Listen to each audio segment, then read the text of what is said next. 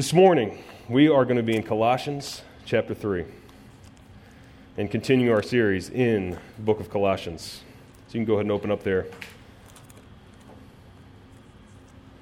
Colossians three.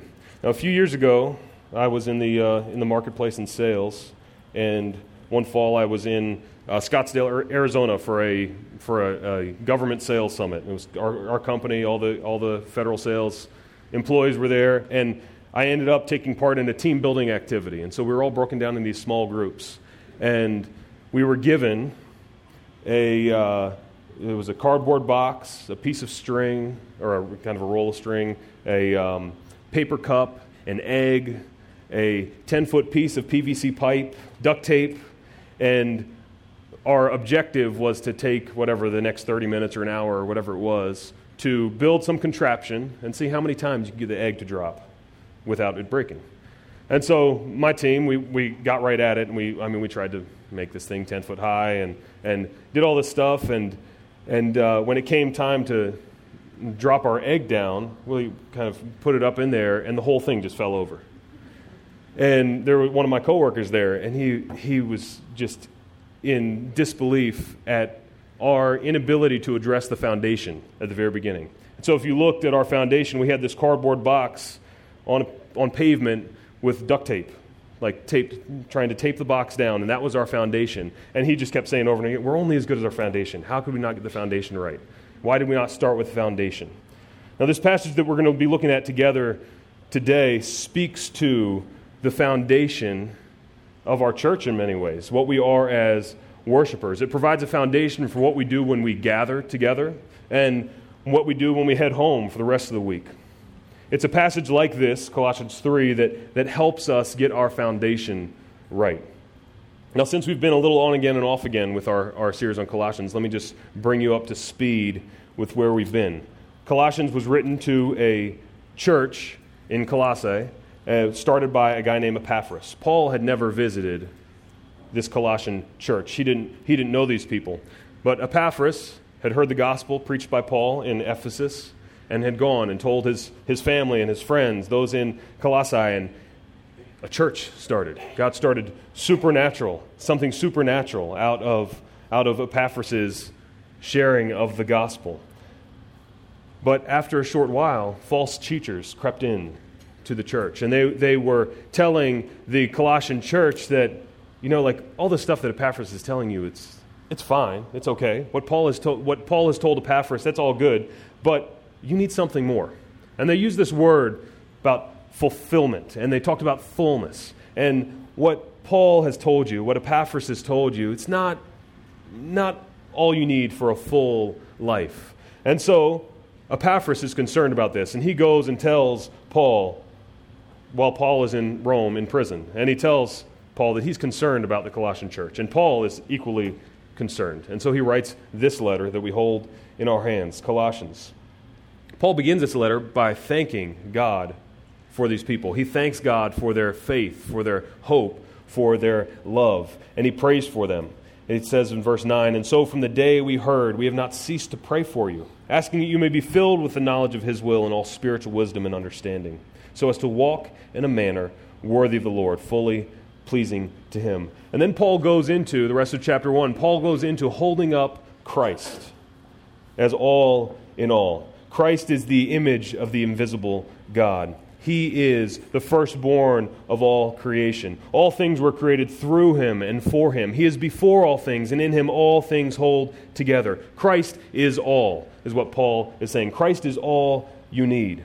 And Paul defends his ministry to the church by saying, this is what's defined me, proclaiming Christ. This is what I am all about. So therefore, as you received Christ Jesus, in chapter two, verse six, walk in him. That's Paul's exhortation to the Colossian Christians. Walk in him. And after laying out a series of, of warnings to the Colossian church for things to guard against, the legalism to guard against, things that undermine the preeminence of Christ, Paul goes into, at the beginning of chapter three, set your mind on things that are above. Set your mind on Christ. And now over the past several weeks, we've been in this chapter in Colossians three. In the beginning of it, Paul is, is writing and telling the Colossian Christians to put off certain sins. And as he gets into it, really what, what holds these things together is the idea of unity. All these sins undermine unity. They undermine Christian community. And then in verse twelve, he gets into putting on certain things. These are things you put on in order to cultivate community. So we must walk in unity with one another. Look at Colossians three, beginning in verse seven. Paul says, "In these you too once walked, when you were living in them." This is who you were outside of Christ. Then verse eight, "But now you must put them all away, anger, wrath, malice, slander, and obscene talk from your mouth." These, all these sins, they're, they're community or relational sins. They affect other people. Verse nine, "Do not lie to one another, seeing that you have put off the old self with its practices and have put on the new self, which is being renewed in the knowledge after the image of its creator. Here there is not Greek and Jew, circumcised and uncircumcised, barbarian, Scythian, slave, free, but Christ is all and in all." In, in the Christian community, in the church, in other words, for us today, there's, there's no distinction along ethnic or class lines. We are new people, and so we cast aside all prejudices and divisive thoughts and, and practices that arise. And as new people, with our minds set on things above, we practice that which cultivates and preserves unity. So in verse twelve, Paul writes, "Put on then, as God's chosen ones, holy and beloved, compassionate hearts, kindness, humility, meekness, and patience, bearing with one another, and if one has a complaint against another, forgiving each other, as the Lord has forgiven you, so you also must forgive. And above all these, put on love, which binds everything together in perfect harmony." Just like the put-offs we just looked at, these are also, these put-ons, they're also virtues lived out in community. They're relational. We cannot be compassionate if there's no one we're in relationship with to show compassion to. We cannot be kind if we don't interact with anyone in need. Humility, patience, forgiveness, love, they're all intended to affect other people. These are the things we're called to in a church. This is how God calls us to relate to one another. And then verse fifteen, "And let the peace of Christ rule in your hearts, to which indeed you are called in one body, and be thankful." This is what holds us together in one body, the peace of Christ. And when the peace of Christ characterizes the church, we will also then be a grateful people. These are the things that God calls us to in order to cultivate unity in the church. But Paul doesn't stop there. Now he's going to continue building on this list, and that brings us to our passage today. And here we'll see Paul address both our, our gathered worship, what we do when we're together, in verse sixteen, and our, our scattered worship, what we do when we leave this place, in verse seventeen. Our call is always to be worshipers, worshipers of the one true God. And Paul here wants us to see what that looks like, both when we are gathered together and when we are apart. So this morning's message is entitled, "Biblically Shaped Worship." And biblically shaped worship centers itself on the praise of God, for the glory of God, and the good of God's people. Biblically shaped worship centers itself on the praise of God, for the glory of God, for the good of God's people. So let's look together at Colossians three, verse sixteen and seventeen. This is the inerrant, infallible, eternal Word of God. "Let the Word of Christ dwell in you richly, teaching and admonishing one another in all wisdom, singing psalms, hymns, and spiritual th- songs with thankfulness in your hearts to God. And whatever you do, in word or deed, do everything in the name of the Lord Jesus, giving thanks to God the Father through Him." Thanks be to God for His Word. Now in this passage, we're going to approach it a little bit differently this morning, and we're going to look at ten priorities. ten priorities for biblically shaped worship. We're going to walk through this passage really just phrase by phrase, considering each of these priorities. So since we're going to be here for most of the rest of the day, let's go ahead and get started. Now, I'm going to spend the majority of my time on this first one, and then we'll move somewhat quicker through the uh, through the other nine. Biblically shaped worship. All of them are going to start biblically shaped worship. So priority number one, biblically shaped worship is centered on Christ. Centered on Christ. Paul begins with this call. "Let the word of Christ dwell in you richly." Now this is a call for both gathered worship, what we do here, and scattered worship. what we do when we go home. This is the objective of our lives. Let the word of Christ dwell in you richly. Now, this is similar to Paul's call at the beginning of chapter three that we just looked at. Seek the things that are above, where Christ is. Set your mind on things that are above. The word of Christ is quite simply that word about Christ. That's what the word of Christ is, that word about Christ. It's the gospel. It's the message of what God has accomplished for us in Christ Jesus. This message takes center stage in the life of the church and in our own lives as individuals. The word of Christ, it entails the entirety of biblical revelation because the Bible is concerned with Christ. It points forward to Christ. It tells about Christ. It points back to Christ. It tells us about how our lives are to be shaped by Christ. We see Christ most clearly in God's word.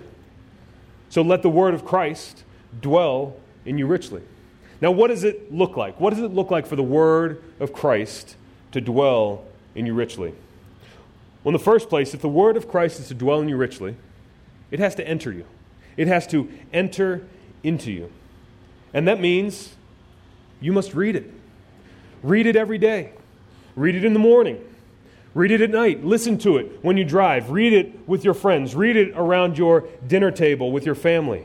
The word of Christ must first enter you in order to dwell in you richly. It has to enter you before it can dwell in you richly. Now, too often we can approach God's word as if it's a task to be finished and get beyond. It's something you have to do, if only to get on to the good stuff, whether it be a, a devotional book or just the rest of your day. I know for me, I can come down in the morning, come down into my study, and open up God's Word, and just think about, all right, what do I need to read? Get through my chapters, and now let me move on to kind of the meatier stuff. No, there is nothing more precious than God's Word. The Word of God is unlike any other book. Reading God's Word is unlike any other task.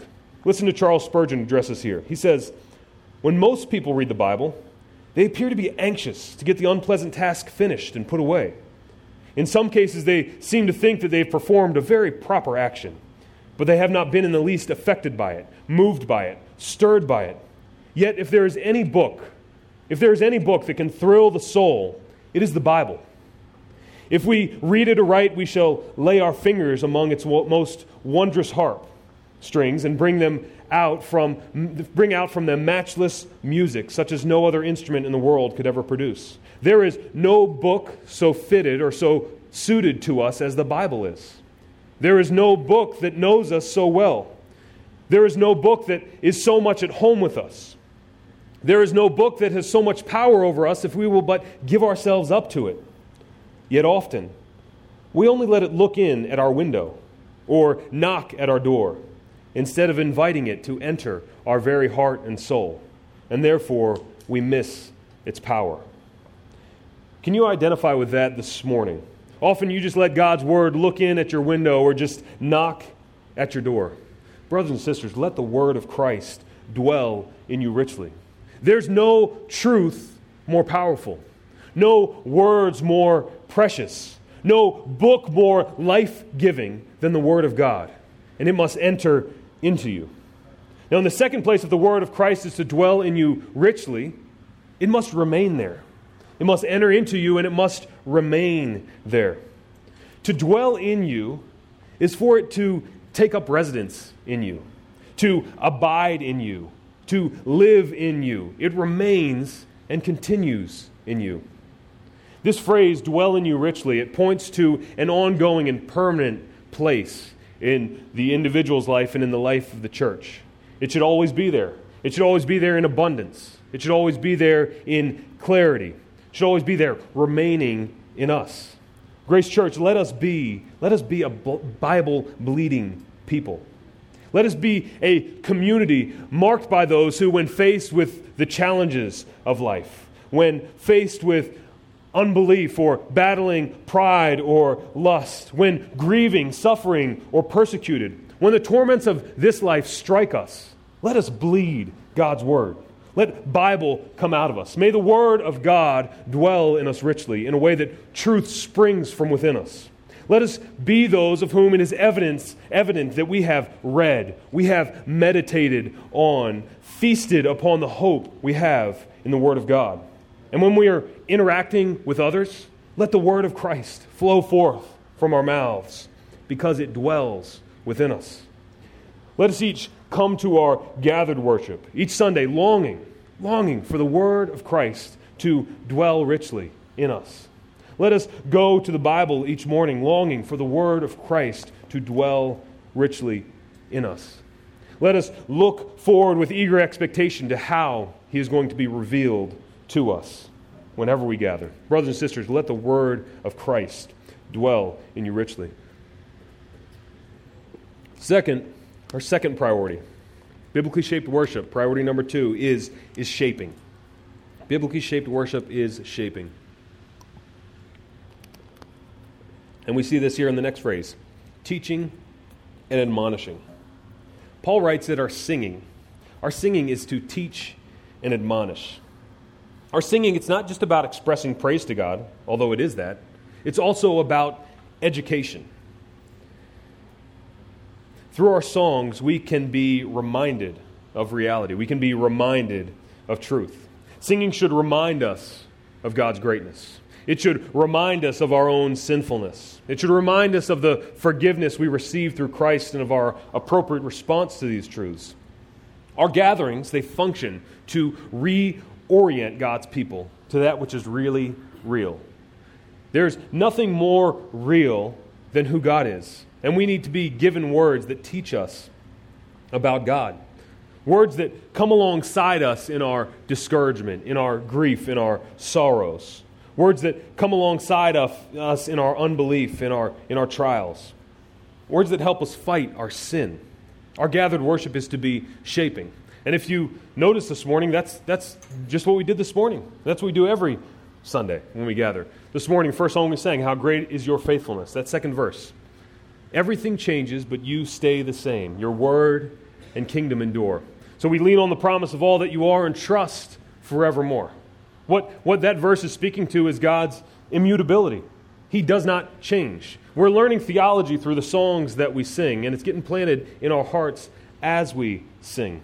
Similarly, we're, we're admonished, we're corrected when we gather together and we sing and we remind ourselves of these truths. Think about the song we sang, He Will Hold Me Fast. If you're here and you, you came in and you're battling unbelief, and you're doubting God, and you're looking to yourself and, and what you need to do to change your circumstance, your situation, but you're failing. When I fear, my faith will fail. Christ will hold me fast. This song, it, it picks our chin up off of ourselves to look to Christ. When the tempter would prevail, He will hold me fast. I could never keep my hold through life's fearful past, for my love is often cold, but He will hold me fast. That's what we do when we sing. We teach and admonish. We remind ourselves of what is really real. So priority number two is biblically shaped worship is shaping. Priority number three, biblically shaped worship is a community project. It's a community project. Teaching and admonishing one another. One another. While teaching and admonishing, it's certainly a primary task of the preacher of God's Word. Here we see that it's also something for all believers. It's for each one of us. Paul isn't addressing just the preaching of God's Word when he says teaching and admonishing. He's talking about the community of God's people. So teaching and admonishing one another, it's a, it's a community project. It's something we all take part in. We sing to one another. Now this can be kind of awkward in our individualistic society, but we sing to one another. Our singing isn't just, not just me and Jesus. Let this be a holy moment right now. Just me and Jesus. My eyes closed. I'm the only one in here. No, it's to one another. We have an opportunity to edify one another, to build one another up. So while it's okay if you close your eyes when we sing, maybe most of the time you should have your eyes open. Because we are a body of believers. We are a family. We are a community that's been brought together. In this case, to teach and admonish one another, to remind ourselves of what is true, what is real. When we keep our eyes open, we are encouraged by the body of believers we have been placed within. I mentioned this last week, But I, I told a couple of the seminars that I was teaching this, I guess it was two weeks ago. I think I repeated it again this past week in Florida. But it's great and all to sing at these conferences. But I'm singing with a bunch of people I don't really know. But when we come here, we can look around the room and we know what's going on in people's lives. And as we sing, and as I see Sandy Hall sing, "How Great Is Your Faithfulness," when her husband just died within weeks, how that builds me up and how that puts my suffering in perspective. When I see Mike Stogsill thing, sing with a heart of gratefulness to God as he suffers, what an encouragement that is. So as great as it is to sing with hundreds of people at a conference, how much better it is to sing in this room with these brothers and sisters that we know and that we live life with. We teach and admonish one another. So biblically shaped worship is a community project, something we all take part in. Priority number four, biblically shaped worship is approached soberly in all wisdom. Because we are the ones singing, singing in the gathered church, it brings with it dangers. There are many places where our priorities can become skewed, where we move away from what is most important. Singing in the church, it can be led poorly. It can be too emotional or not emotional enough. It can be too focused on music or performance. It can emphasize the wrong things. Our gathered worship, it requires wisdom. It's a wisdom that comes from above. And this necessitates, for all of us, a prayerful dependence on our part as worshipers. All of us must approach our task seriously. We don't gather together to hang out due to common interest, or gather together to just experience a good time as we sing together. No, we gather to worship the one true and living God. So we must approach what we do soberly. We must approach what we do with prayerful dependence on God in all wisdom. So we've covered four so far. Biblically shaped worship is centered on Christ. Biblically shaped worship is shaping. Biblically shaped worship is a community project. Fourth, biblically shaped worship is approached soberly. Fifth, biblically shaped worship is sung. It's sung, singing. Beginning in verse sixteen, "Let the word of Christ dwell in you richly, teaching and admonishing one another in all wisdom," singing, singing. Life in Christian community involves singing. Whether you can sing on key or whether you have the greatest voice in the world, it involves singing in the context of Christian community. Christians sing. We see this all throughout biblical history as God has saved His people, redeemed His people. We see it as God brings His people out of Egypt and delivers them from the bondage of slavery. And in Exodus fifteen, as they've crossed the Red Sea, as God has vanquished Israel's enemies, Moses leads the people in song. They sing. They look at the character of God and the work of God, and they sing and give thanks. In Deuteronomy thirty-one, as the people are brought into the promised land, right before they're brought into the promised land, Moses is given one song. This is what God tells Moses. "Now therefore write this song and teach it to the people of Israel. Put it in their mouth that this song may be a witness for me." And that song, that the last thing that Moses did for the, the people of Israel was give them this song that reminded them of God's character. They reminded them of God's work. The Psalms, we can go through the Psalms, they implore us to sing. Psalm one hundred, come into His presence with singing. In Zephaniah four seventeen, we see that God is a singing God. We sing before because God first sang. Zephaniah four seventeen says, "The Lord God is in your midst, a mighty one who will save. He will rejoice over you with gladness. He will quiet you by His love. He will exult over you with," not just singing, He will exult over you with loud singing. We sing because God first sang. God's people are meant to be a singing people. So when we gather together, we sing. We sing. Biblically shaped worship is sung. Priority number six. Biblically shaped worship is diverse in its expression. Diverse in its expression. We see this next. Psalms, hymns, and spiritual songs. Paul then describes more specifically what we are to sing. We are to sing psalms, hymns, and spiritual songs. Now, there's been ongoing debate since really the second century As to what this means, psalms, hymns, and spiritual songs. What is Paul exactly referring to? Now, since they have not been able to come to a consensus over the last two thousand years, I don't have the answer for you. But one commentator, I think, helpfully says it's attractive to identify psalms as songs based on Scripture, hymns as songs about Christ, and songs as spiritual songs as spontaneous compositions prompted by the Spirit. At the very least, what we can say is that singing in the church should be diverse in its expression. There should be various types of songs that we sing in our church. Maybe you're here and you just like hymns. Or maybe you just like songs that you can hear on the radio. Or maybe you're only drawn to those songs that really speak of what we're called to do, what our response is. Or maybe you just want to sing about God's greatness. Can't we just look at God the entire time and just sing about God's greatness? Now, all of that is fine. Any of those, they're fine for iTunes or Spotify. But in the church, there should be a breadth to what we sing. There should be diversity in the expression of our sung praise. Now, just as no one would want to eat the same meal every day, every meal, every year, there should be diversity in the in the song diet of our church. And there's there's much to be appreciated here and much to be learned here as we sing songs that we would otherwise not be drawn to sing. So biblically shaped worship is diverse in its expression. Number seven, priority number seven, biblically shaped worship is grateful. It's grateful with thankfulness in your hearts. The singing in the church should arise from hearts of thankfulness.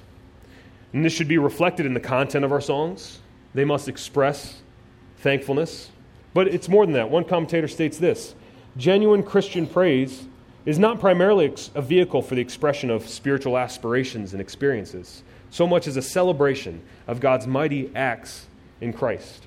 We should not come to our gathered worship begrudgingly or unhappily, but with joy and gratefulness. And this should show in what we do.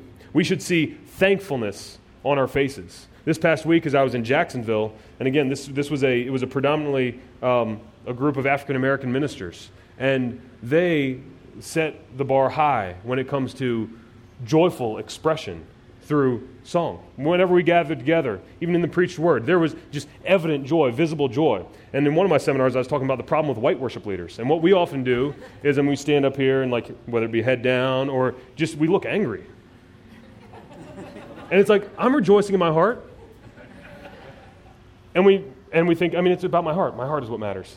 But this is not very encouraging and does not direct people's attention to God. So for each one of us, let's come with thankfulness in our hearts and let it show on our faces. Don't forget to let your face know what your heart is feeling. Now, certainly, we want to express emotion appropriate for the moment. We don't just slap a smile on our face and say, yeah, I'm joyful, when inside there's there's grief and there's anguish and there's sorrow.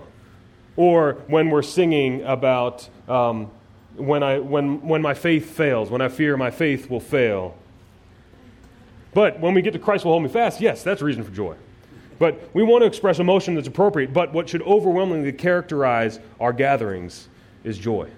Joy, because we have a living God who has saved us from death, that has given us eternal life, has given us hope, has given us joy, has given us peace. We have a lot to be thankful for. Not just a lot, we have an unimaginable amount to be thankful for. So let it show from our hearts on our faces.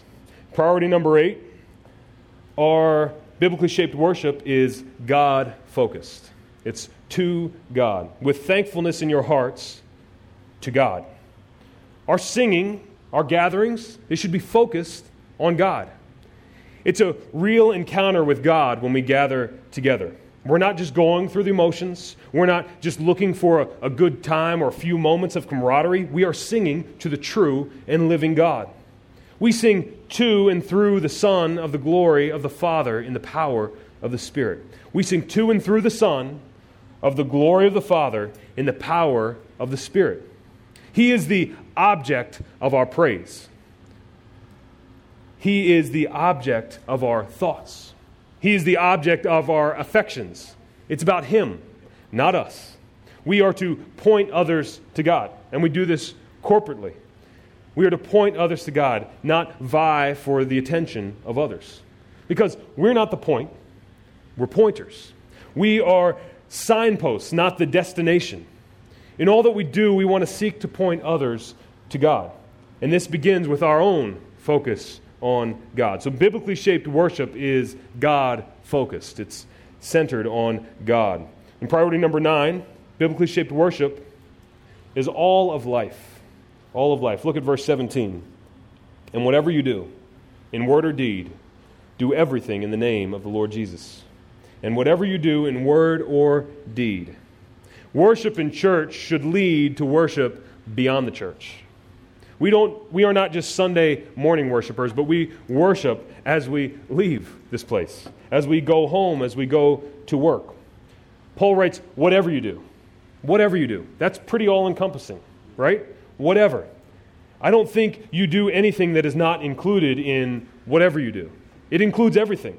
But Paul goes on, whatever you do in word, in word, in all that we say, everything that comes out of our mouths, all that we teach, all that we sing, whatever you do in word or deed, in all that we do, everything that we engage in, in every way we spend our time, our energy, all our plans and decisions, whatever you do in word or deed, we are to worship. We are to worship.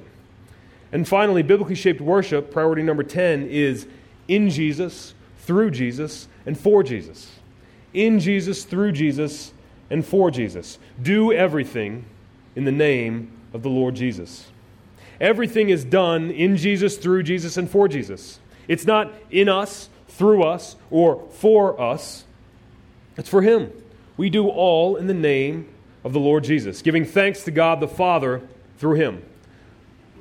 So, it might be a little uncomfortable, but think about the implications of this for you, even today. Whatever you do in word or deed, do everything in the name of the Lord Jesus, giving thanks to God the Father through Him. Do you approach your afternoon this way? This afternoon. Do you approach this afternoon in this way? Whatever you do, do everything in the name of the Lord Jesus. Now that, that phrase, do everything in the name of the Lord Jesus, what it means is, do you do everything for His sake?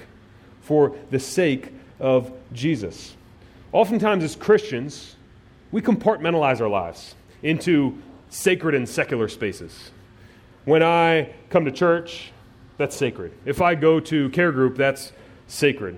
If I'm reading my Bible, that's kind of that's sacred. That's kind of that's my Christian activity. That's my worship.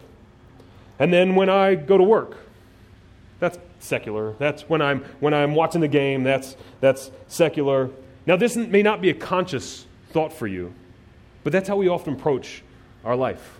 We think, here's my worship over here, and then here's how I spend the rest of my time. But this manner of thought, this manner of thought is contrary to Scripture, and it's contrary to the Lordship of Christ.